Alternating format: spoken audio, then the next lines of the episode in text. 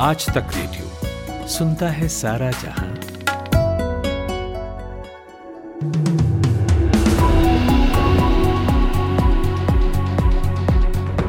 नमस्कार, आप सुन रहे हैं शाम चार बजे का न्यूज़ पॉडकास्ट पाँच मिनट। मैं हूँ रोहित अनिल त्रिपाठी। गुजरात विधानसभा चुनाव 2022 के लिए आज दूसरे चरण की वोटिंग हो रही है। चुनाव के दूसरे और अंतिम चरण में राज्य के 14 जिलों की तिरानवे सीट पर आज सुबह आठ बजे मतदान शुरू हुआ। दोपहर एक बजे तक चौंतीस दशमलव सात चार प्रतिशत वोटिंग हो चुकी है। वहीं यूपी की मैनपुरी लोकसभा सीट और रामपुर खतौली विधानसभा सीट पर वोटिंग जारी है। सुबह ग्यारह बजे तक मैनपुरी में अठारह दशमलव सात दो परसेंट और खतौली में बीस दशमलव सात ज़ीरो परसेंट तक मतदान हुआ है। वोटिंग के बीच सपा प्रमुख अखिलेश यादव ने प्रशासन पर आरोप लगाया है कि पुलिस लोगों को वोट डालने नहीं दे रही है। सिंगापुर के अस्पताल में सोमवार को आरजेडी सुप्रीमो लालू प्रसाद यादव का किडनी ट्रांसप्लांट सफल रहा। एक घंटे तक ये ऑपरेशन चला। लालू को उनकी बेटी रोहिणी ने किडनी डोनेट की है। लालू से पहले रोहिणी का ऑपरेशन किया गया। फ़िलहाल दोनों आईसीयू में हैं। गुजरात में चुनाव खत्म होने से पहले बीजेपी ने अगले चुनाव की तैयारी शुरू करने का निर्णय कर लिया है। आज से दिल्ली के बीजेपी मुख्यालय में दो दिवसीय बैठक होगी। इसमें अगले साल होने वाले राजस्थान, मध्य प्रदेश और छत्तीसगढ़ के विधानसभा चुनावों की रणनीति तैयार की जाएगी।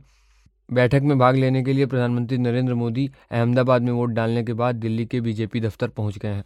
छत्तीसगढ़ में अंबिकापुर मेडिकल कॉलेज के एसएनसीयू वार्ड में चार घंटे तक बिजली गुल रहने से चार बच्चों की मौत हो गई है। राज्य स्वास्थ्य मंत्री ने स्वास्थ्य सचिव को जाँच के लिए कमेटी बनाने के निर्देश दिए हैं। छत्तीसगढ़ के बीजापुर ज़िले में सुरक्षा बलों की नक्सलियों के साथ मुठभेड़ के बाद मीरतुर थाने के तहत पोमरा जंगल के चार नक्सलियों के शव और चार हथियार मिले हैं। सुरक्षा बलों ने उन चार हथियारों में से एक अमेरिका में निर्मित हथियार बरामद किया है। पुलिस ने ये जानकारी दी है। भारत में अगले साल होने वाले जी ट्वेंटी समिट की तैयारियों को लेकर आज केंद्र सरकार ने राष्ट्रपति भवन में सर्वदलीय बैठक बुलाई है। संसदीय कार्य मंत्री प्रहलाद जोशी ने बताया कि करीब 40 पार्टियों के प्रमुखों को बुलाया गया है। बैठक में प्रधानमंत्री नरेंद्र मोदी मौजूद रहेंगे। छावला गैंगरेप मामले में पीड़िता के परिवार ने सुप्रीम कोर्ट में पुनर्विचार याचिका दाखिल की है। मामले में सात नवंबर को तीनों दोषियों को सुप्रीम कोर्ट ने बरी कर दिया था, जबकि हाई कोर्ट और निचली अदालत ने इन्हें फांसी की सजा सुनाई थी। आंध्र प्रदेश के विशाखापट्टनम में एक बंद कमरे में रखे ड्रम से महिला के शरीर के कटे हुए अंग मिले हैं। पुलिस को शक है कि महिला का शव एक साल से ज़्यादा वक्त से वहाँ पड़ा हुआ है। मकान मालिक की शिकायत पर केस दर्ज कर लिया गया है। जम्मू कश्मीर में जिला विकास परिषद की दो सीटों पर आज फिर से मतदान हुआ है। ये चुनाव द्रगमुल्ला और हाजिन सीट पर हुआ है। यहाँ 2020 में चुनाव हुए थे, लेकिन तब पाकिस्तानी नागरिकों के चुनाव लड़ने के बाद चुनाव को खारिज कर दिया गया था। गुजरात में विधानसभा चुनाव के बीच कांग्रेस विधायक का बयान सामने आया है। कांग्रेस विधायक कांति खराड़ी ने आरोप लगाया है कि बीजेपी उम्मीदवार लाधू पारगी के साथ लालकृष्ण बराड़ और उनके भाई वदन जी समेत डेढ़ सौ लोगों ने उन पर जानलेवा हमला किया। कांति खराड़ी गुजरात के बनासकांठा की आरक्षित दांता सीट से कांग्रेस कैंडिडेट और मौजूदा विधायक है। ताजमहल के निर्माण के बारे में अब तक गलत जानकारी दिए जाने का दावा करने वाली याचिका पर सुनवाई से सुप्रीम कोर्ट ने मना कर दिया है।